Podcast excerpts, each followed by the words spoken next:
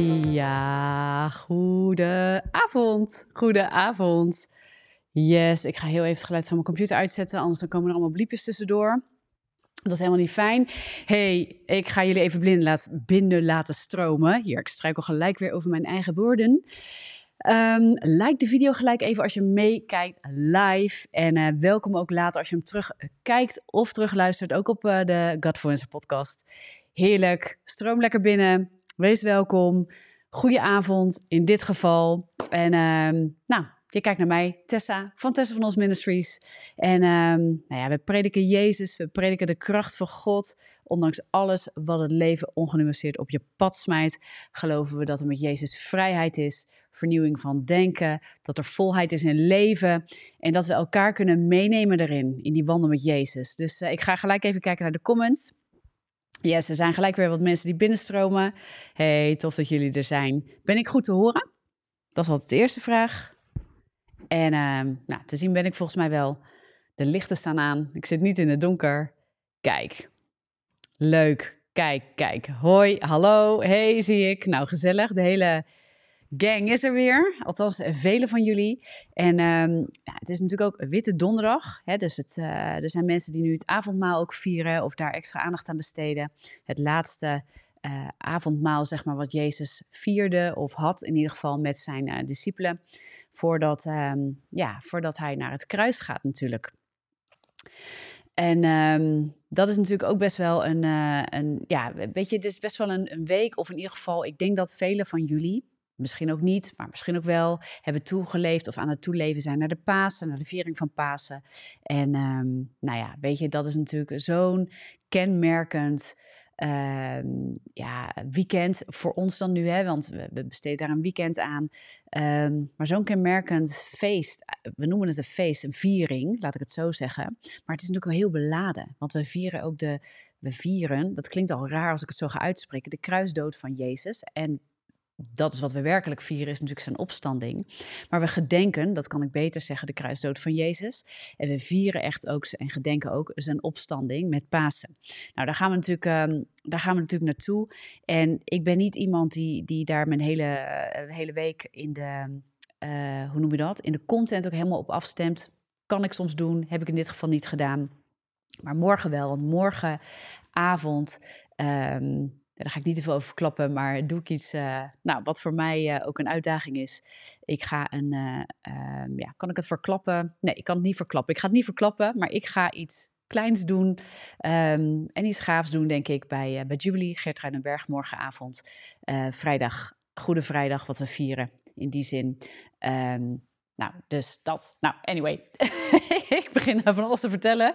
Maar um, dat is natuurlijk wel uh, wat, uh, wat belangrijk is. En wat dit weekend natuurlijk uh, ja, op stapel staat in die zin. En nou, waar we als christenen denk ik echt wel heel bewust van mogen zijn.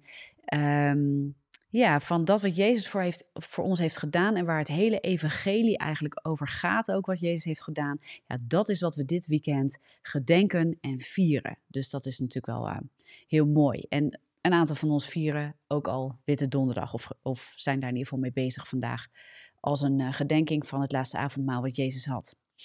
Dus, maar Welkom nogmaals, ook als je hem later terugkijkt of luistert. Um, ik wil het vandaag met je hebben over vier belangrijke vragen. Dus we gaan even op een hele andere tour dan Pasen. Um, of een hele andere tour, het is ook het evangelie. Dus in die zin uh, doen we het gewoon goed.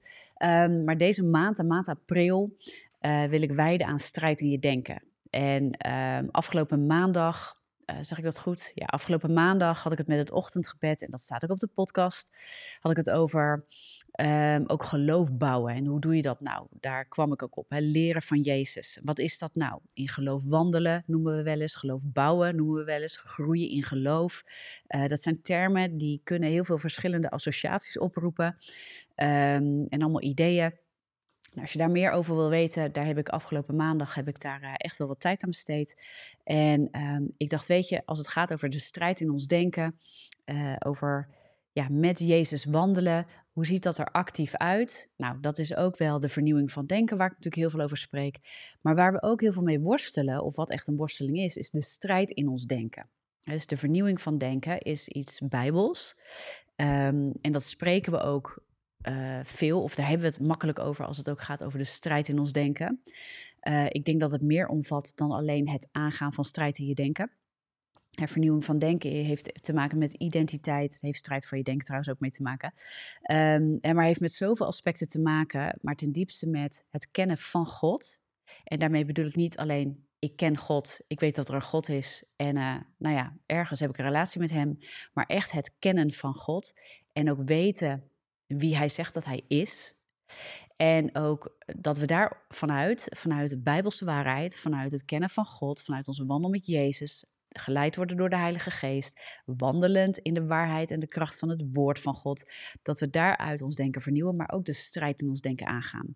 Nou, en ik maak dingen heel graag praktisch. En um, ik heb natuurlijk dat boek geschreven, Depressie ontwapend. Daar heb ik het natuurlijk eigenlijk ook wel heel veel over die strijd in ons denken. En hoe je daar heel specifiek mee om kan gaan als het gaat over zo'n onderwerp als depressie.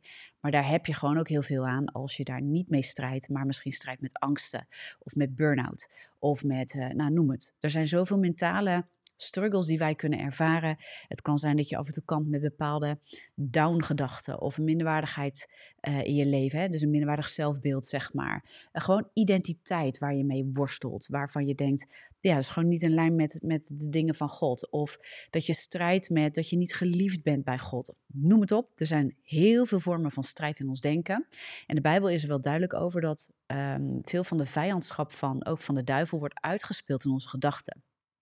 Dus 2 Korinthe 10, vers 4 en 5 gaat echt over de bolwerken in ons denken en dat we daarin ook echt de gedachten gevangen mogen nemen. Nou, heel interessant.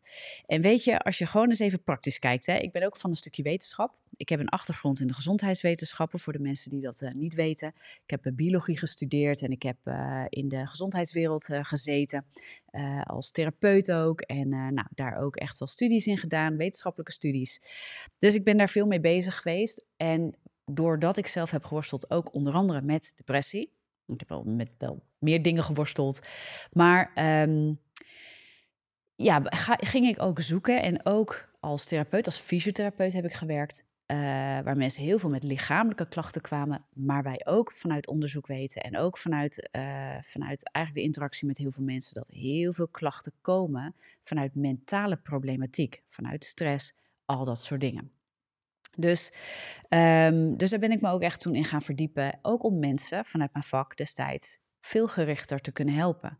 He, want je kunt wel zeggen, nou ja, um, we gaan je nek, uh, we gaan wat oefeningen doen. Hè? En, maar als we dan de stress niet aanpakken of de oorzaak van trauma of weet ik veel wat, als daar niet een link wordt gelegd naar misschien een andere hulpverlener die je ook nog nodig hebt, hè? een psycholoog of een coach of weet ik veel wat je nog moet doen. Of je hebt een leefstijl die echt aangepakt moet worden omdat daar de problemen liggen, ik noem maar wat. Ja, dan zijn we dus niet iemand aan het helpen. Dan zijn we iemand aan het pappen en nat houden, zeg ik altijd. En daar moeten we niet naartoe. En ik geloof dat dat ook zo is met ons leven uh, als christen. Dat wij ook heel veel van God eigenlijk meekrijgen, ook uit het woord van God. Uh, en in onze wandel met Hem en door de leiding van de Heilige Geest, uh, waarin Hij ons attendeert op dingen die aangepakt moeten worden en waar we naar kunnen kijken. Nou, en waar, wat is nou gewoon interessant? Zo kwam ik er ook op vanuit de wetenschap. Wat is nou eens interessant om te weten? En er zijn wat verschillende cijfers van. Er zijn wat verschillende onderzoeken van. Maar ik ga je gewoon even algemeen uh, wat dingen laten weten. Gewoon een paar feiten over onze gedachten. En vooral ook over negatieve gedachten. En ik noem het nu negatief, omdat positieve dingen die, vinden we vaak fijn om te voelen. Die geven ons geen strijd. Dus wij kaderen dingen als negatief en positief. Ik kader dingen liever als waarheid en leugen. Ik heb daar een keer een preek over gehouden, ook in, in Jozua destijds, volgens mij ja, twee jaar geleden. Nou, dat kwam ontzettend aan, omdat ik heb gemerkt dat de wereld kadert graag in positief en negatief, maar niet alles wat positief is, is waarheid en daarmee goed. Dus daarom praat ik liever over waarheid en leugen. Nou, wij ervaren veel leugens als negatief in ons leven, met een negatieve uitwerking. Ja? Nou, gewoon even wat feitjes. We hebben gemiddeld zo'n 40.000 tot 60.000 gedachten per dag. De meeste gelukkig onbewust, maar toch, je hebt ze. Nou, er zijn wat verschillende cijfers. Sommigen zeggen misschien wat minder. Uh, maar laten we dit even aanhouden. Ze zeggen gemiddeld zo'n 40.000 uh, gedachten per dag. Ja, dus dat is, dat is een hoop. Daarbij, ehm, wat ik nu heb gelezen, ik heb hier ook niet direct uh, wetenschappelijke artikelen bij staan. Ik weet alleen dat er heel veel, uh, nou, een beetje op hetzelfde neerkomt. Dus ga me niet naar de artikelen vragen, dat weet ik nu even niet. Um, het grootste gedeelte daarvan, dat is wat veel literatuur aangeeft of onderzoeken. En de vraag voor mij is altijd, hoe goed is het onderzoek opgesteld? Want er wordt ook heel veel wetenschappelijke uitspraken gedaan, terwijl het onderzoek, als je dat bekijkt, dat is het voordeel in mijn geval, als je dus een wetenschappelijke achtergrond hebt, dat je ook het onderzoek onderzoekt op de mate van kwaliteit en de uitspraken die ze doen, of dat echt goed gestaafd is. En daar komen, komen verschillende dingen bij kijken. Dus um, niet elke uitspraak van elk onderzoek is, is goed gefundeerd en daarmee wetenschappelijk goed, goed in zijn uitspraken. Maar ik weet dat inderdaad een groot deel van de gedachten die we hebben ook als negatief wordt bestempeld. Nou, wat ik hier toevallig las op internet, het grootste gedeelte daarvan is zo'n 70% negatief. Wat de wereld negatief bestempelt, ja? Wat dan negatief is, dat is nu de vraag, hè? Dus wat definieert zo'n artikel nou als negatief? Geen idee. En dat heel veel uh, gedachten, hè, dus één feit is, zeg maar, uh, we hebben zo'n 40 tot 60.000 gedachten per dag, dat is één. Twee is, 70 procent, nou, wordt over het algemeen gezegd, is nog eens negatief ook. En dan komt er ook nog eens een opmerking van een heel groot percentage is ook nog eens terugkerend. Dat zijn repeterende gedachten. Nou, en daarvan zeggen ze 98 procent. Ik weet niet of dat nou zo is en ik weet ook niet waar dat gestaafd is. Dus pin me er niet op vast. Maar het is wel een indicatie als meerdere uh, artikelen dit schrijven. Hè. En artikelen bedoel ik niet altijd wetenschappelijke artikelen mee, maar ook gewoon blogs op internet of mensen die uh, nou, dat allemaal schrijven over dat er onderzoek is gedaan. Eén ding ga ik je wel vast meegeven over dit soort dingen. Neem niet alles klakkeloos aan wat je vindt op internet. Ook niet als erbij wordt gezegd: het is wetenschappelijk. Dus ook niet van mij. Als ik het niet kan staven, dan moet je niet klakkeloos aannemen. Maar dit is een beetje een indicatie. Dus ik vind dit meermaals terug. Soms in wetenschappelijke artikelen. En in dit geval heb ik het even vanmiddag bijgezocht. Dat ik, oh ja, weet je, dat is ongeveer. Um, maar pin me er niet op vast. En ja, Wees voorzichtig met alles waar wetenschap achter staat, dat ook werkelijk als wetenschappelijk aan te nemen. En ook wetenschap is niet harde feiten in alle gevallen. Nou, dit is even om nuance te schetsen, want dat vind ik belangrijk. Ik vind het erg belangrijk dat we weten dat dat we, dat we verder, verder moeten kijken dan ons neus lang is. En verder moeten kijken dan wat iedereen ons vertelt. Amen. Dus dat even. Maar er zit wel een kern van waarheid in. Dat wil ik ermee schetsen, omdat ik, ik weet dat dat zo is. Zeker de hoeveelheid aan gedachten. Dat is wel redelijk, uh, redelijk door veel uh, onderzoek is dat ook echt wel gestaafd. En we weten ook wel voor een groot deel dat veel uh, gedachten daarvan negatief zijn. Hoeveel het zich herhaalt of hoeveel gedachten zich herhalen, dat weet ik niet. En dat vind ik ja, ik weet niet hoe dat gestaafd is. Dus daar durf ik echt wat minder uitspraak over te doen. Maar goed, ik vond dit heel interessant. Gewoon om eens over na te denken. Het is heel veel gedachten, heel veel daarvan is onbewust. Heel veel is ook nog eens negatief. En heel veel komt ook nog eens terug. Weet je, als je dat een beetje meeneemt, dan denk je: oké, het is wel goed om eens na te denken over wat ik allemaal denk. Toch?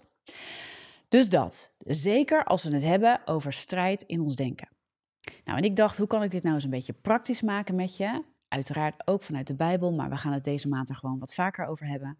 Ik denk dat het goed is om eens te bedenken, om dit gewoon eens in te laten zinken. Dus ik heb heel veel gedachten, waarvan heel veel onbewust.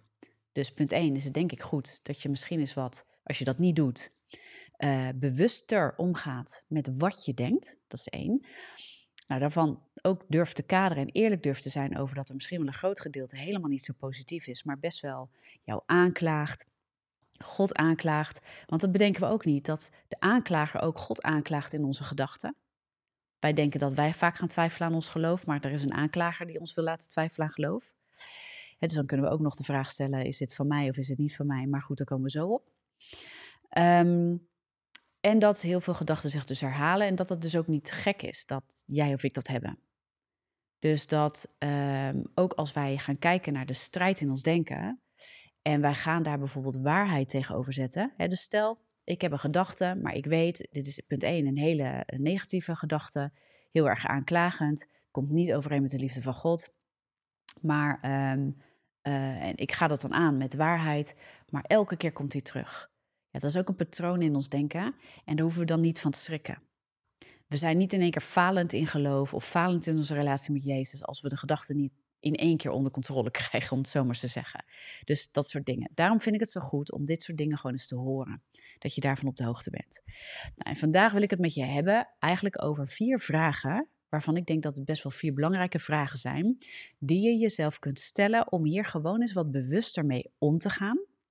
En hier gewoon ook eens ehm, de strijd op een juiste, gezonde manier te kunnen aangaan met God. Voor dit ding. Dus wat de wereld leert is, negatieve gedachten moet je met positieve gedachten bestrijden. Ik zeg altijd, negatieve gedachten hoef je niet altijd te bestrijden, want soms hebben ze grondrecht om er te zijn. Want wat is negatief? Daar ga ik zo een klein beetje op induiken. En dus positief is voor mij niet altijd het antwoord. Want ik, heb het idee, ik, ik zelf heb vaak het idee, en dat blijkt ook wel uit wetenschappelijk onderzoek, ehm, dat we daarmee de neiging krijgen om soms ook dingen te overschreeuwen en niet aan de slag gaan met dingen die uh, in het licht moeten komen, waardoor er meer een soort backfire ontstaat. Dus wij kunnen ook uh, door een negatieve gedachte alleen maar te, als dat de enige methode is dat we negatieve gedachten gaan bestrijden met positief denken, dan gaan we vaak ergens op een gegeven moment onderuit. Want dat werkt uiteindelijk niet. En dat is zelfs wel ook wetenschappelijk gestaafd. Dus um, dat is wel heel interessant.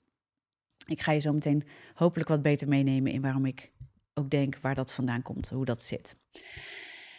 Maar vier belangrijke vragen om jezelf te stellen. Ik heb van alles opgeschreven. En uh, van alles opgezocht natuurlijk. En als je dat negatief, en dat is misschien, nou daar kom ik zo op. Dus dat negatief en positief, wat de wereld ons leert. Hè, dus negatief denken vervangen door positief denken. Daar wil ik je eens in laten meenemen. Laten we leugen gaan vervangen door waarheid. Maar daarvoor is het belangrijk dat je een aantal vragen stelt. Ik ga ze er even bij pakken. En ik denk dat, dat uh, 2 Korinthe 10 vers 4 en 5 ons ook daarin helpt. En 2 Korinthe 10 vers 4 en 5 zegt ons eigenlijk hè, dat we elke redenatie die zich verheft tegen God, tegen de dingen van God, en elk bolwerk wat is gebouwd, dat we dat kunnen neerhalen en dat we elke gedachte gevangen kunnen nemen en uh, um, onder de uh, gehoorzaamheid aan Christus kunnen brengen. Dus de Bijbel beschrijft een methode, zou je kunnen zeggen, om om te gaan met onze gedachtenwereld. En leert ons daarin dus eigenlijk ook dat gedachten niet aangenomen hoeven te worden. En dat is heel interessant. En dan kom ik op de volgende vraag. Dus als je gedachten gaat zien als iets wat, uh, wat uh, door jouw hoofd heen gaat, maar wat iets is om te kunnen en te mogen beoordelen, dan is het interessant om het volgende aan jezelf te vragen. Dus je hebt een gedachte, pak een gedachte voor jezelf. Ga daar van mij part gelijk uh, mee oefenen. Kijk, Maartje die zet het al in de comments. 2 Korinthe 10 vers 4 en 5 inderdaad. Um, je hebt een gedachte en die is niet positief en die herhaalt zich vaak. Dus laten we ook iets pakken wat jij in je leven herkent. Ik had dat met depressie en ik had het heel vaak, uh, ik had heftige gedachten, ik wil dood. Het is een hele heftige gedachte. Ik wil dood. Dat heb ik nu niet meer gelukkig. Althans, dat had ik toen echt heel vaak. Uh, en die gedachte, ik ga er wel eerlijk over zijn, die wil nog wel eens in mijn hoofd komen. Want dat is ergens, komt dat op. En wat mensen dan vaak soms gaan doen is, uh, ja, is dat van God, is het niet van God? We gaan eerst wat anders doen. Gaan eerst een andere vraag stellen. Is deze gedachte gegrond? Dus de Bijbel leert je in 2 Korinthe 10 vers 4 en 5, we kunnen gedachten gevangen nemen en onder de gehoorzaamheid aan Christus brengen. Oké, als we dat kunnen doen, als we elke gedachte onder de loep kunnen nemen in die zin. Als we elke gedachte ter beoordeling mogen, mogen in onze hand mogen leggen, bij wijze van, en bij God mogen brengen. En dan ga je er naar kijken en dan zeg je, nou, is deze gedachte, zou je kunnen zeggen, is dat van God of niet? Maar laten we het anders gaan stellen. Want dan kunnen mensen ook niet gelijk antwoord op geven altijd. Is deze gedachte gegrond? Stel dat je zegt, ik ben lelijk. Of ik kan het niet. Of ik wil dood. Of uh, ik voel me depressief, is ook een gedachte. Of noem het, ik kan de dag niet aan. Oh, lekker van die negatieve, neerhalende gedachten. Is je gedachte gegrond en is daar bewijs voor? Dat is eigenlijk een eerste vraag die je eens mag stellen. En dat is best wel een diepe vraag, want het brengt je naar een kern. En een tweede vraag die je zou kunnen stellen is: wat is het effect van deze gedachte? Wat is het effect van deze gedachte? Dus de eerste vraag, is deze gedachte gegrond? Is er bewijs voor? Is er grondrecht voor deze gedachte in mijn hoofd? Om hem aan te nemen, laat ik hem dus wat specifieker stellen. Is er een reden? Is er grond? Is er een fundament? Is er bewijs voor deze gedachte? Niet alleen om er te zijn, maar om het aan te nemen als waar. Om het aan te nemen als waar. Is deze gedachte waar? Zo zou je het ook kunnen stellen. En dan, want ik denk dat het goed is om die vraag gelijk te stellen, wat is het effect van deze gedachte?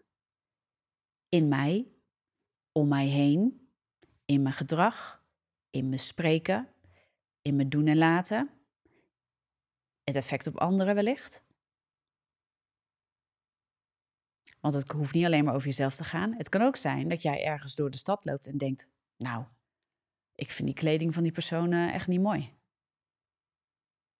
Punt 1 is dat niet een hele positieve uitdrukking wat jij denkt naar iemand, maar wat is het effect daarvan? Van die gedachte, als je daar, als je die aanneemt, als je dat daadwerkelijk aanneemt als, nou, ik, ik vind dat en ik vind dat dat er mag zijn, dan vind je het waar. Ja, wat is het effect daarvan? In jouw relatie tot een ander, in jouw oordeel tot een ander. En voor de meeste dingen hou ik het heel even bij je, kun je het best even bij jezelf houden. Maar roddel, kritiek, achterklap zijn dingen die komen ergens vandaan. En je hoort het me eigenlijk al bijna zeggen, maar de Bijbel is daar niet oké mee. God is daar niet oké mee als dat grond krijgt in ons leven. En hoe vaak denken we stiekem wel niet lelijke dingen over andere mensen? Maar hoe gegrond is dat eigenlijk? Die eerste weer, hoe gegrond is die gedachte? Dat jij vindt dat de kleding van een ander niet mooi is. Hoe gegrond is dat? Waar is dat op gegrond? Waarom neem je dat aan? Waarom denk je zo? Pittige vragen. Heel belangrijk om te stellen. Maar zeker ook over onszelf. Ik ben niet mooi. Je kijkt in de spiegel, je vindt ik ben niet mooi. En dan kan jij heel veel dingen opnoemen waarschijnlijk. Ja, die, waarvan jij vindt dat dat gegrond is. Waar er bewijs voor is. Want je weet ik veel wat je noemt. Je vindt jezelf uh, niet, niet slank genoeg. Je vindt jezelf uh, je haar niet mooi genoeg. Je vindt jezelf, uh, nou noem het. En dan ga je dat allemaal opnoemen. En dat vinden wij, wij denken dat dat grond is voor de gedachte. Dus die, die twee vragen. Nogmaals, is het waar? Is de gedachte gegrond? Waar is die op gegrond? Dus als de gedachte gegrond is, waar is die dan op gegrond? Als jij voor de spiegel allemaal dingen gaat noemen, noem jij zo, zogenaamd grond. En is het waar? En dan, wat is het effect ervan? Wat is het effect ervan? Van mijn part schrijf het ook gelijk even op. Ik zie al een paar keer, oh oeps. ah ja, wauw. Ja, dus ik laat ze ook echt even inzinken. Een derde vraag die je kan stellen, dus dit waren twee vragen. Een volgende vraag die je kan stellen is: is er een andere kijk op deze gedachte? Is er een andere waarheid op deze gedachte? En zo ja, wat? En als je die niet kan vinden, dan wordt het tijd natuurlijk om de Bijbel in te duiken. Maar gewoon denk er eens over na. Je hoeft niet overal gelijk heel erg diepe antwoorden op te hebben of het helemaal uit te schrijven voor jezelf. Maar het is goed om dit even te laten resoneren in je hoofd. Dus is er een andere kijk? Dus als jij, uh, laten we dat voorbeeld nemen, want dat is wel vaak iets wat heel veel speelt. Uh, dingen als ik ben niet, uh, niet leuk, niet mooi en niet waardevol genoeg. En vaak gaat dat ook gepaard met God houdt niet van mij. Of God houdt maar van een deel van mij. Ten diepste zit daar angst onder en afwijzing en er zit van alles onder. Um, maar is er dan een andere kijk? Dus als andere mensen zeggen, ja, maar je bent wel mooi, je bent wel goed genoeg en God houdt van jou. Dan is er dus blijkbaar een andere kijk. Maar dan is eigenlijk de diepere vraag: waarom neem jij die kijk niet aan? Dus is er een andere kijk? Zo ja, welke? En dan zou je kunnen doorvragen: en waarom neem jij die niet aan? Waarom geloof jij die kijk niet? Dat is een, dat is een doorvraag, zeg maar, daarop. Waarom neem jij die kijk niet aan? Of waarom is dat nog niet gelukt? Of waarom geloof je eigenlijk niet wat God zegt of wat anderen zeggen? in dit geval als ze positief spreken, de waarheid spreken. Waarom is dat waar? En dan weten we soms wel dat het waar is. met ons hoofd, maar blijkbaar niet met ons hart, want we geloven het dan ten diepste niet. En dan komt er een vierde vraag achteraan. Welk patroon of welke leugen ligt er dan onder? Wat ligt eronder? Dus repeterende gedachten, gedachten die maar terug blijven komen, kunnen ook gewoon op een gegeven moment een onbewust patroon worden. Ja, en al heel lang zijn. Zo heeft God mij ook geconfronteerd in, in het vastzitten in depressie bij mij. Lees mijn boek, als je dat nog niet hebt gedaan. Kan je ontzettend veel uit leren, ontzettend veel uithalen. Ja, gewoon vanuit mijn getuigenis alleen al. Ja, op een gegeven moment had ik een patroon van uh, ochtendhumeur en gezaggerijn ontwikkeld. En dat in zichzelf was één van de dingen wat mij vasthield. Was gewoon één van de dingen wat mij vasthield. Ik had dingen verwerkt. Ja, ik had uh, dingen meegemaakt in mijn leven die misschien uh, legitiem, hè, dus, dus bepaalde grond in mijn leven hadden bewerkt, waarop ik uh, door, door pijn en verdriet en, en weet ik veel wat heen was gegaan. Maar depressie was zich daarop gaan, gaan nestelen. Ja, patronen van, van ja, niet meer eruit komen, mezelf niet mooi vinden, noem het op. Er zat, er zat nou, van, van alles. En dat werden allemaal patronen. En op een gegeven moment waren die patronen in zichzelf zo sterk dat, uh, dat de oorzaak misschien al lang weg was. Ja, de oorzaak was er niet meer. En dat, ik had zelfs dingen verwerkt en daar was ik heel goed doorheen gegaan. Maar de patronen waren zo gevestigd dat het patroon in zichzelf het bolwerk was geworden en iets in stand hielden. Dus daarom zeg ik, welk patroon of welke leugen, en soms gaat dat nog samen, zit daaronder. Soms zit er een leugen in identiteit onder. Dan geloven we echt iets wat niet waar is over onszelf, of over God, of over je situatie, of noem het op. Ja? Maar soms geloof je misschien al wel dat dingen zijn opgelost, maar is er zo'n sterk patroon van iets ontstaan in jouw leven, waardoor het patroon in zichzelf dus iets in stand houdt. En de repeterende gedachten laat opkomen, want je bent gewoon gewend dat te denken. En je gaat er gewoon in mee elke ochtend of elke avond of elke keer als er stress is, wordt dat gewoon opgeworpen. En je bent niet bewust genoeg het aan het onderuit aan het halen en er waarheid tegenin aan te spreken, omdat je ergens nog identificeert met het patroon. Amen? Je identificeert nog met het patroon, omdat het er is. Gewoon simpelweg omdat het er is. Heel veel dingen van die wij denken, die wij voelen, zijn gebouwd in patronen. En omdat de patronen er zijn, zijn wij overtuigd dat wij niet vrij zijn daarvan. Maar soms zijn we eigenlijk al vrij, hebben we dingen al verwerkt, hebben we dingen aangepakt, maar blijft het patroon, het bolwerk in zichzelf, ons overtuigen van gevangenschap. En daar geloof ik dat zo'n grote sleutel ligt. Voor jou en voor mij. Waar we soms vastzitten in iets waar Jezus ons al lang uit heeft gehaald. Maar het bolwerk houden we vast simpelweg omdat het er is. Wij geloven het omdat het er is. Omdat wij het denken, denken wij dat de gedachte waar is. En daar moeten we vanaf omdat wij het voelen, denken we dat er grondrecht is voor het gevoel. Omdat er een demon tegen ons blijft zeggen dat jij het niet waard bent, denken wij, omdat het in ons hoofd klinkt en wij het niet herkennen als zodanig, ja, dat het waar is. Dus de stap van onderzoeken missen we soms. En heel vaak, denk ik. En heel veel onbewuste gedachten, ja, dat is natuurlijk iets onbewust. Het woord zegt het al. Daarom heeft het grip op ons. En daarom is het goed om je gedachtenwereld soms eens na te gaan kijken. En je hoeft niet alles uit te pluizen. Je hoeft niet heel de dag elke gedachte, word je helemaal gek van, denk ik, uit te pluizen. Maar patronen. En daarom is die vraag zo belangrijk. Die tweede vraag ook, hè? Van joh, wat is het effect ervan in mijn leven? Wat is het effect ervan in mijn relaties? Wat is het effect ervan in vertrouwen? Wat is het effect ervan richting God? Wat is het effect ervan in mijn gebedswereld, uh, gebedsleven? Wat is het effect ervan in, uh, in mijn werk? Wat is het effect ervan? Noem het. Wat is het effect ervan in mijn hele emotiewereld? Wat is het effect ervan in, in hoe ik naar mezelf kijk? Wat is het effect ervan in hoe ik God vertrouw? Hoe ik andere mensen vertrouw? Hoe ik met afwijzing omga? Hoe ik met um, kritiek omga. Hoe ik met. Wat is het effect van dat denken op dat alles? En vaak komen er dingen omhoog dat je denkt, ja, dat, eh, dit veroorzaakt elke keer dat. dit veroorzaakt, deze gedachte veroorzaakt elke keer dat ik denk dat ik mijn dag niet aan kan. En dat ik ook voel dat ik mijn dag niet aan kan. En dan begin ik al helemaal down. En dan kan ik ook werkelijk mijn dag niet aan. Want dat is het gevoel wat ik heb.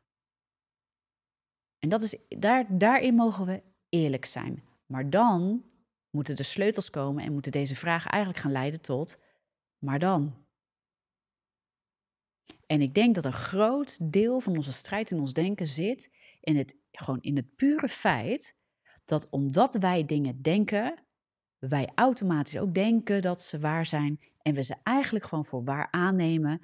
En dan hebben we eigenlijk al een deel van de strijd, hebben we gewoon, laten we gewoon over ons heen komen. Want we hebben het niet weerlegd. We hebben niet gezegd, oh gedachte, nou, ik denk jou, maar ben jij eigenlijk wel waar? En waar kom jij eigenlijk vandaan? Wat is jouw grondrecht?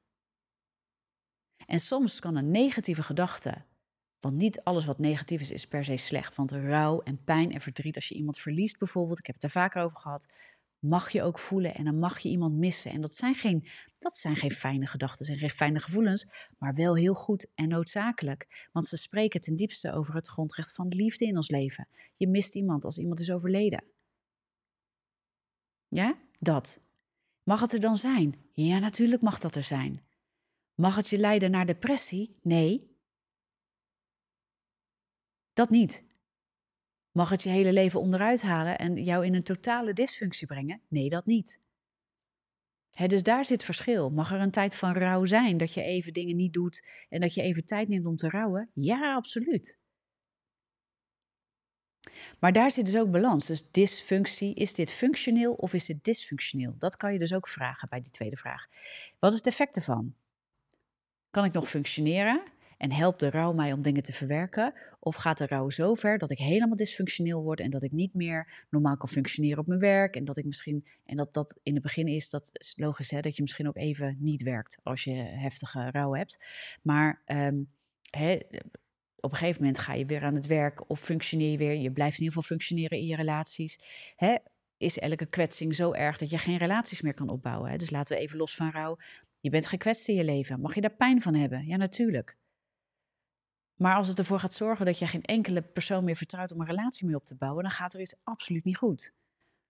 Dat soort dingen moeten we gaan vragen aan onszelf. En dan wil ik een tekst met je delen. We hebben 2 Korinthe 10, vers 4 en 5 al gehad. Maar dan wil ik dit ook met je delen. Filippenzen 4. Vers 7 en 8. En dat is zo belangrijk. En daar staat het volgende. En de vrede van God, die alle begrip te boven gaat, zal uw harten en uw gedachten bewaken in Christus Jezus. En dan staat er, verder broeders, al wat waar is, al wat waar is dus, laat hem resoneren, al wat waar is, al wat eerbaar is, al wat rechtvaardig is, al wat rein is, al wat lieflijk is, al wat welluidend is, als er enige deugd is en als er iets prijzenswaardigs is, bedenk dat. Bedenk dat. Al wat waar is, slaat gewoon op wat God denkt, op wat God zegt, op wat God vindt, wie Hij is en wat Hij zegt over jou. Dat is waar. Alles wat daartegen ingaat en niet tot opbouw is, en jou niet haalt uit de dingen die geen leven brengen, maar die dood brengen en verderf en vernietiging, is niet waar en is niet uit Hem. Ik zeg het vaker, de goede tierheid van God leidt tot bekering. Want ik hoor de gedachte al gaan, ja maar, zonde is toch niet goed. En als ik daar schuld over voel, dan, dan uh, is dat misschien wel van God. Het is in zoverre van God, de Heilige Geest kan je inderdaad uh, uh, zonde bewust maken. Dat doet, hij, dat doet hij graag, denk ik. Dat hij je zonde bewust maakt. En waarom? Om je eruit te halen. Om je eruit te halen. Dus wat is dan wel waar?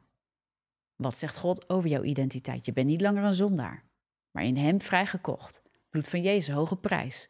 Ja, hij heeft je uit, uit het, uh, de, het koninkrijk van de duisternis gehaald en in het koninkrijk van het licht geplaatst. je bent niet langer een zondaar, je bent een nieuwe schepping in Hem. Amen. Dus wij zitten niet langer onder het juk, we zijn geen slaaf van de zonde. Maar worstelen we ermee? Ja. Maar is de gedachte, ik kan daar niet van vrijkomen waar? Nee. Dat is gewoon niet waar. Maar ik worstel ermee, Heer. Ja, dat is waar. En dat, dat de Heilige Geest je op dingen wijst, dat is ook waar. Maar niet tot vernietiging en niet tot neerhalen, maar tot opbouw. God spreekt altijd met een oplossing. God spreekt altijd met zijn waarheid. God spreekt altijd tot vrijheid. Niet tot een blijvende veroordeling, maar tot vrijheid in Christus. Hij is aan het kruis gegaan daarvoor. Daar is jouw vrijheid. Kan je dan niet worstelen? Kan je dan geen strijd in je denken hebben? Jawel, dat zegt het woord toch? Maar hoe gaan wij daarmee om? Het woord van God is rijk aan, aan allerlei ja, sleutels, wil ik eigenlijk zeggen. Sleutels die vrijgegeven zijn in Christus aan ons. Als je in Hem bent, daar staat in het woord van God, is de gedachte van Christus aan je gegeven. 1 Korinthe 2, ik ga hem er even bij pakken. Is goed voor je om te horen. We hebben het zo vaak over, um, over ons denken vernieuwen. Hè, Romeinen 2 vers 12, of uh, eh, 12 vers 2, sorry, haal ik lekker door elkaar. Romeinen 12 vers 2, hè, het vernieuwen van het denken. Maar in hem hebben we ook zijn gedachten gekregen. Weet je, en dat staat in uh, 1 Korinthe 2, uh, vers 16. Want wie heeft de gedachten van de Heer gekend dat hij hem zal onderrichten? En dan staat er dit. Maar wij hebben de gedachten van Christus. The mind of Christ. Wauw. Dus eh, daarom kan je de gedachten, gedachten die je hebt gevangen nemen en onder gehoorzaamheid brengen aan Christus. Want die gedachten zijn bij jou. In jou. Lees het woord. Lees het woord. Want het woord, het, leeft. En het woord is de autoriteit van God. Ja, en daarin leer je hem ook kennen.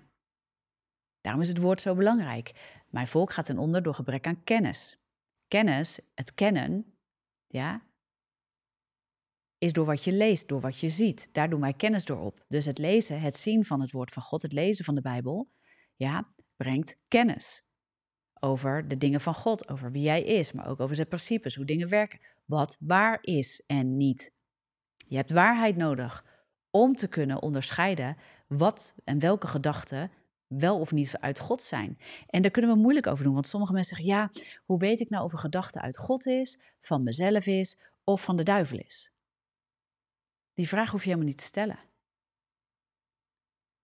Het maakt namelijk niet uit of jij nog moet kiezen wat van jou is of van de duivel of van God. Het gaat over wat is van God en wat is niet van God. En dat je je conformeert, vernieuwen van denken, leugens eruit werken, strijd in je denken, geloof bouwen, hoe je het ook wil noemen, heeft ermee te maken dat je onderscheid van geesten hebt en dat je dus weet, deze gedachte komt uit de geest van God, is in lijn met de geest van God.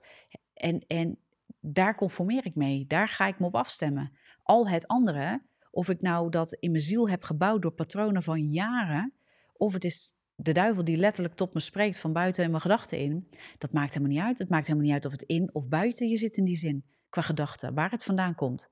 De bron, daar gaat het over. En of het nou een demon is die, die zo in je oor tettert, bewijs van.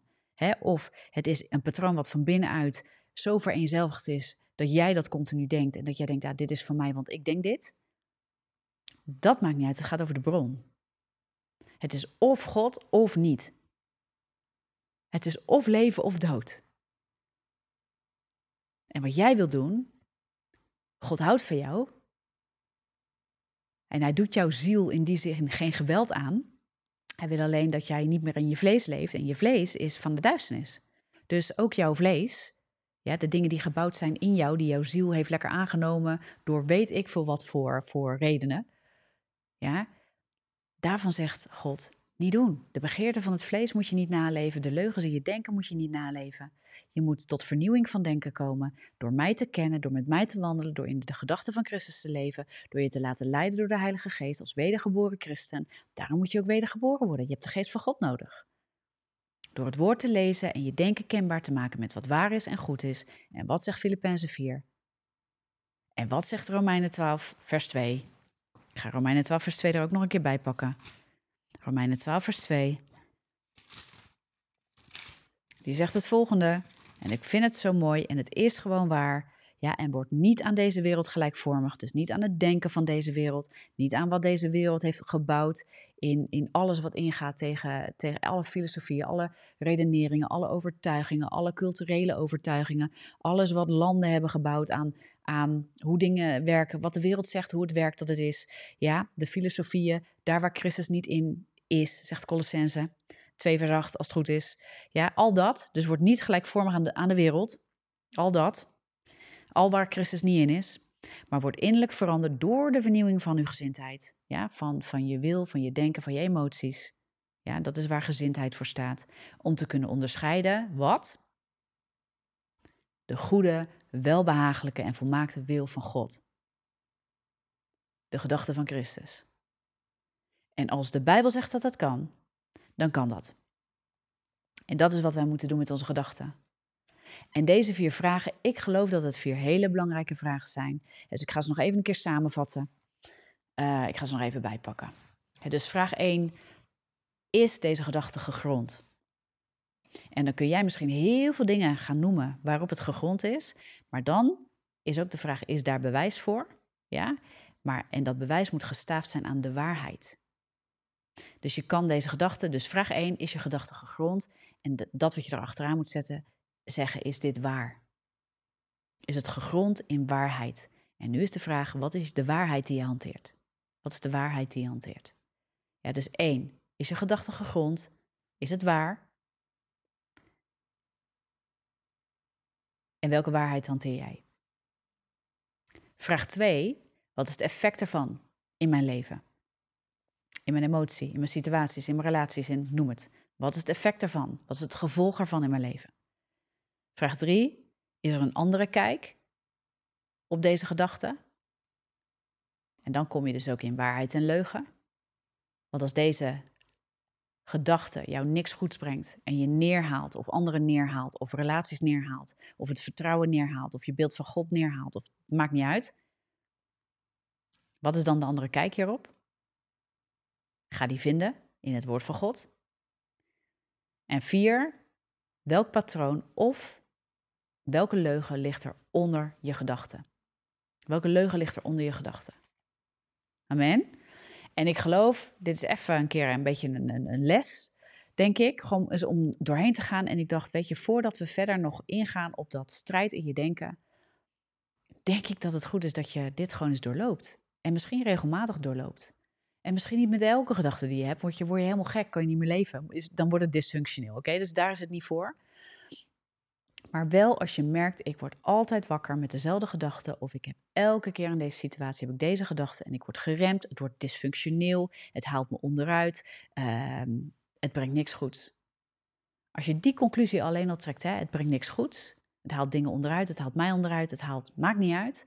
Dan weet je dat je deze vraag eigenlijk moet doorlopen. En dan is het ook taak aan jou en mij dat we zelf ook gaan zoeken in de Bijbel naar antwoorden. En als we denken van oeh, ik weet niet waar ik moet beginnen, dan ga je samen met mensen, ja, met, met een groepje of in je kerk of weet ik veel wat, ga je zorgen dat je de waarheid boven tafel krijgt. En dan moet je soms ook open en eerlijk zijn over die duistere gedachten die je hebt.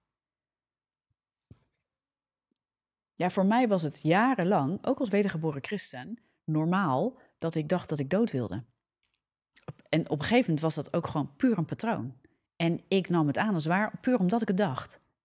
En omdat heel mijn lijf dat voelde en omdat ik gewoon helemaal geen uitkomsten zag. Maar ik was niet goed op de goede manier op de hoogte van waarheid en hoe ik waarheid moest toepassen. Want je kan de waarheid kennen, maar als je niet weet hoe je de waarheid moet toepassen, dan blijft het nog steeds leeg, waar of niet? Dus we moeten niet alleen de waarheid kennen, we moeten haar ook toepassen. En dat betekent dat je dingen onderzoekt en dat je vragen stelt en dat je ermee aan de slag gaat. En als je één keer een Bijbeltekst hebt gevonden, ja, en die één keer noemt, is die gedachte niet gelijk je hoofd uit, want dat is een patroon van jaren. En dan moet je volhouden. En dan heb je mensen nodig die met jou volhouden. En joh, ik ben daar toen van vrijgekomen. En als ik het wel eens moeilijk heb, er, er is strijd, hè? We zitten ook onder strijd. Wat denk je met een bediening? Zoals ik die draag dat ik met rust word gelaten door de vijand. Die probeert wel eens wat. En die probeert er bij mij wel eens een gedachte in te krijgen. En dat ik denk, hè. Maar ik ben gelukkig zover dat ik. En ik heb ook momenten hè, met andere gedachten of andere situaties. dat ik na een paar dagen denk: oh, ik laat me gewoon meeslepen. Ik ben niet uitgesloten van strijd. Ik ben niet uitgesloten van aanvallen. Ik ben niet uitgesloten van mens zijn en nog dingen moeten afleggen, door moeten worstelen. En dan denk je dat je het hebt doorgeworsteld en dan kom je na een, na een tijd in een andere situatie en denk je, ach verrek, daar heb je dat ding weer. En soms, weet je wat ik ook heb geleerd? Soms is het goed om daar een beetje luchtig mee om te gaan. Want de vijand wil ons bestoken met zwaarte en met het roven van vreugde en met het roven van leven en met het roven van vrede. En door daar, door daar zo naar te kijken dat je zegt, hé, maar ik verrek joh, die gedachten zijn zo zwaar, maar hoef ik die aan te nemen eigenlijk? Dan kun je er ook wat, wat, wat ja, ik noem dat wel zelfsarcasme een beetje inbrengen. En dat je eigenlijk een beetje luchtig gaat zijn met die gedachten. En dat je zegt, maar ik hoef je helemaal niet aan te nemen. Ik kan, wel, ik kan wel van mezelf denken dat ik niet leuk ben, maar ik ben eigenlijk toch hartstikke leuk. Ik ben best gezellig. En ik heb zo mijn flaws en ik heb zo mijn dingetjes. Ik ben zeker niet perfect, maar ik ben ook leuk. En dan kan je er ook eens wat luchtigheid in gaan gooien. En dan geloof je het misschien niet altijd helemaal gelijk, of je hebt nog een gestoei met dat het in je hart leeft. Maar joh, als je weet dat God toch de waarheid spreekt, dan is dat ook makkelijker om aan te nemen. Want ik snap dat de wereld moeite heeft met, met positief denken aan te nemen als ze niet weet waar het op gegrond is. De wereld heeft geen waarheid op grond van God. De wereld moet zijn eigen waarheid bouwen. Ja, hoe, hoe zeker is die waarheid dan? Maar jij en ik hebben God. We hebben God. Amen? Nou, ik ga eens even kijken. Volgens mij um, zie ik heel veel reacties binnenkomen. En ik ga even kijken of ik nog wat uh, interessante dingen zie.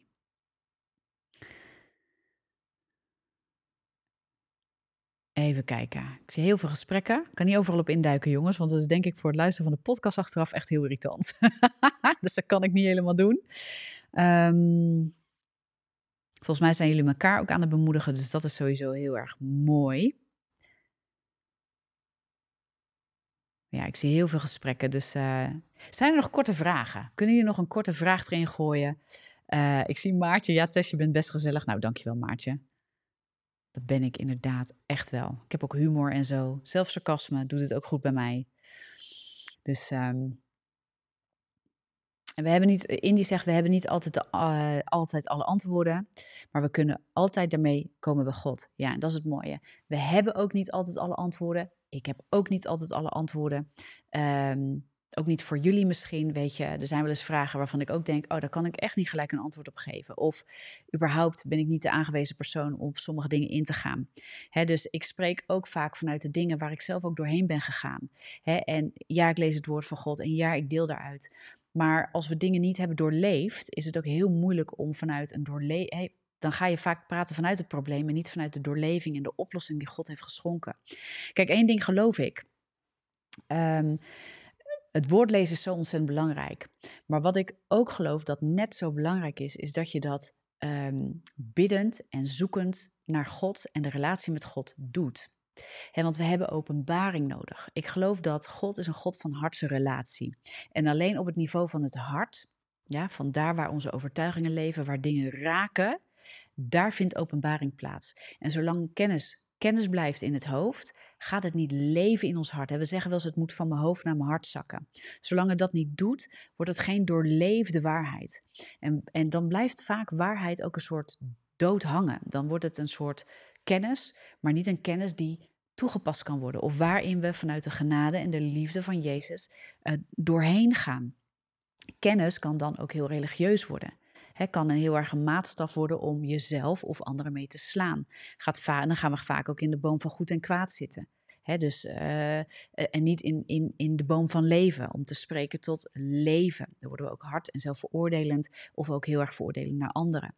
En natuurlijk mogen we elkaar wijzen op, hey, dit is niet uit God en ik geloof dat er meer voor je is en dat er leven voor je is. En je kunt uit die zonde en je kunt uit dat ding en ook naar jezelf mag je jezelf echt best wel een keertje een beetje schop onder je kont geven. Zeg je, nou is toch klaar? Ik blijf toch niet allemaal vallen in die gedachten en in die zonde en in die troep?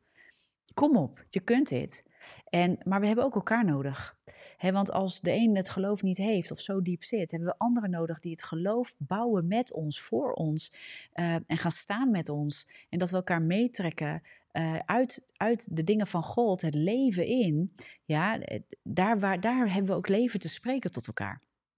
Zo belangrijk dat we dat doen. Het dus niet alleen maar hoofdkennis en weten, oh ja, dit staat er in de Bijbel, maar ook wat zegt dat voor mijn leven? En wat, waar, waar kan ik, hoe kan ik dit als een schild van geloof ook um, gaan inzetten tegen de pijlen van de vijand? Efeze 6. En daar kunnen we misschien de volgende keer wat meer op doorgaan. Maar dat is zo belangrijk. Weet je, ons geloof is geen doodgeloof, het is een levend geloof. Omdat er relatie is met Jezus, met de Heilige Geest, met God. Door Jezus is dat vrijgemaakt, zodat wij de Heilige Geest hebben en wandelen met Hem.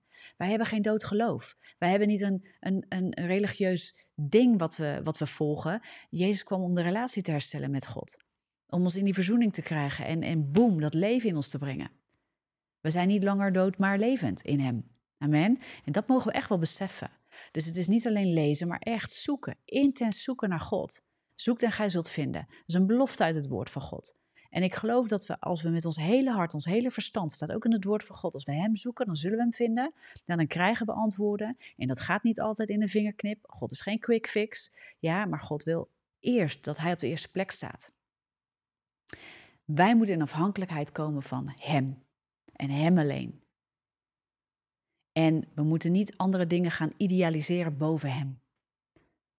Want soms willen we heel graag de oplossing, maar niet de bron van de oplossing.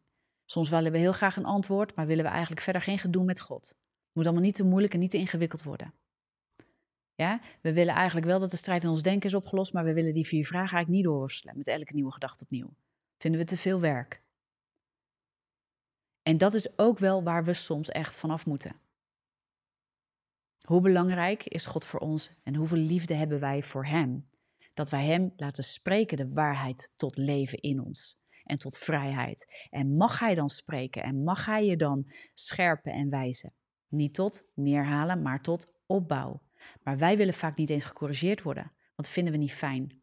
En dan kom ik ook, ja, dat is geen fijne gedachte, dat is een negatieve gedachte, zou je bijna zeggen. En dan verwerpen we soms de leiding van de Heilige Geest, die scherpt en die snijdend is, als iets wat niet fijn voelt en dus negatief. En dan gaan we het overschreeuwen met positief denken en met allemaal fijne gevoelens. En dan kom je in wat ik al eens noem een latte macchiato christendom. En uiteindelijk brengt het geen leven. Het brengt een lauw christendom in ons leven. Dat is niet van God. Iets wat leeft, bruist. Iets wat leeft, heeft vuur. Ja, dat is niet lauw en dat voelt niet alleen maar fijn. Met God wandelen voelt echt niet alleen maar fijn, maar het brengt altijd leven en het doodt altijd de dingen van de vijand. De stem van God doodt de dingen van de vijand. De profetische stem die je nu ook gewoon hoort spreken, doodt de dingen van de vijand. Het scherpt je, maar het brengt altijd leven. Een stem die scherp is, maar die afbreekt en geen leven brengt, dat is niet van God. Maar wij vinden heel vaak dingen niet van God omdat het ons niet, niet, ehm, niet een fijn gevoel geeft. En dit is waar mensen moeten gaan leren onderscheiden op basis van het woord van God en de waarheid van God. En niet op basis van hun fijne gevoel. Hier zit een groot verschil en dit moeten christenen horen. Wij moeten op basis van het woord van God en de waarheid van God de vrijheid durven te gaan ervaren en de scherpte durven te gaan ervaren. Ja, en, en, en ons laten scherpen tot leven en niet tot fijne gevoelens. Daarom spreek ik liever niet over positief en negatief, maar over waarheid en leugen, omdat waarheid leven brengt en leugen de dood. En in die waarheid kun je kaderen of gevoelens die niet fijn voelen, of die noodzakelijk zijn om jou in leven te brengen, of die noodzakelijk zijn om dingen te verwerken, of die ten diepste spreken over liefde omdat je iemand verloren bent. En niet dat je dingen gaat wegduwen omdat het niet fijn voelt. Maar dat je er doorheen gaat en dat je God raadpleegt en dat je een relatie hebt met Hem. En dat je vanuit de relatie de openbaring van de Heilige Geest ontvangt. Vanuit de schrift, onderbouwd, gefundeerd in het woord en de waarheid van God. En dat brengt leven. Nou, het was een les met een vurig einde. Of niet dan? Amen. Dat is echt wat we moeten horen, lieve jij, lieve ik. Echt. Dit is wat we moeten horen. Dat is het profetisch woord. Hè. Sommige mensen zeggen, ja, profetie, profetie vind ik spannend. Het profetisch woord brengt de waarheid van God levend. Het maakt levend, maar het scherpt. Het scherpt tot opbouw. Het scherpt om te elimineren alles wat niet uit de Heer is. Amen. En het wijst op Christus. Het wijst op de Zoon van God. Het wijst op wie Hij is en wat Hij heeft gedaan voor jou en mij. Dat is wat, dat is wat het doet. En het spreekt bestemming en het spreekt waarheid en het spreekt roeping. Dat is wat het doet. Dus alles wat daar niet van is, alles wat daar niks mee te maken heeft, moet wijken. Dat is wat het vuur van God doet, dat is wat de stem van God doet. Amen. Ik wil je daar zo mee zegenen met deze vier vragen en met een stukje vuur erachteraan om je dus op te bouwen en ook te gaan leren. hey, ik heb een relatie met de Allerhoogste. Het is, niet, het is niet een leeg boek. Het is niet, zo, het is niet een boek gelijk aan elke andere. Nee, dit is het boek. Dit is het schrift. De schrift. Dit is de waarheid van God. Dit boek is tot leven in jouw leven. Lees het woord van God en doe dat biddend en vraag de leiding van de Heilige Geest. In Jezus' naam. Wees gezegend. We gaan hem afsluiten. En ehm, ik hoop dat het jullie heeft opgebouwd. Dat het jullie uh, ook even misschien een beetje scherpt. En dat je daar even mee gaat worstelen. En dat je die vragen ook eens eerlijk durft mee te nemen. En dat het je helpt, ook deze maand, om met die strijd in je denken. gewoon eens eerlijk naar te kijken. En dat we gewoon eens ja, weet je, mijn gebed is echt dat het je vrij breekt van de leugens in je denken en de strijd in je denken. Dat je tot nieuwe waarheid komt die uit Christus is. Zodat je echt weet, ah, dit is wie ik ben, dit is wie hij is, dit is wie ik ben in hem. En no lie is gonna take me down. Geen leugen haalt me onderuit. Want ik ga er gewoon niet langer mee in zee. In Jezus' naam. Be blessed. Weet je, Mooie mensen, een hele fijne avond. Als je nog geen partner bent uh, van een ministry, wil ik je zeker uitnodigen dat te worden. Daarmee steun je ook alles wat we doen. En daarmee ben jij anderen tot zegen, zoals dit jaar tot zegen is. Ga dan lekker even naar tessavanost.com slash geven. Uh, je mag ook een eenmalige gift geven. Je mag ook niks geven. Dat maakt me niet uit. Maar sommige mensen willen graag tot zegen zijn, omdat, omdat dit hun tot zegen is. En op die manier kan je ons zeker ook zegenen en steunen. En door, daardoorheen zegen je andere mensen met dat wat jou zegent. Amen. Ik ga nog even kijken of ik nog wat bijzonders zie. Hele mooie amen zie ik. Dank je wel. Nou, dank jullie wel dat je er ook weer bij was voor de mensen die er live bij waren. En als je hem later terug luistert, dat het net zo'n zegen voor je mag zijn. Deel het lekker met anderen, ook op je socials, via weet ik veel wat voor kanalen. Maak andere mensen bekend met dit woord, zodat het hen helpt zoals het jou helpt. In Jezus' naam. Tot de volgende keer. Doei.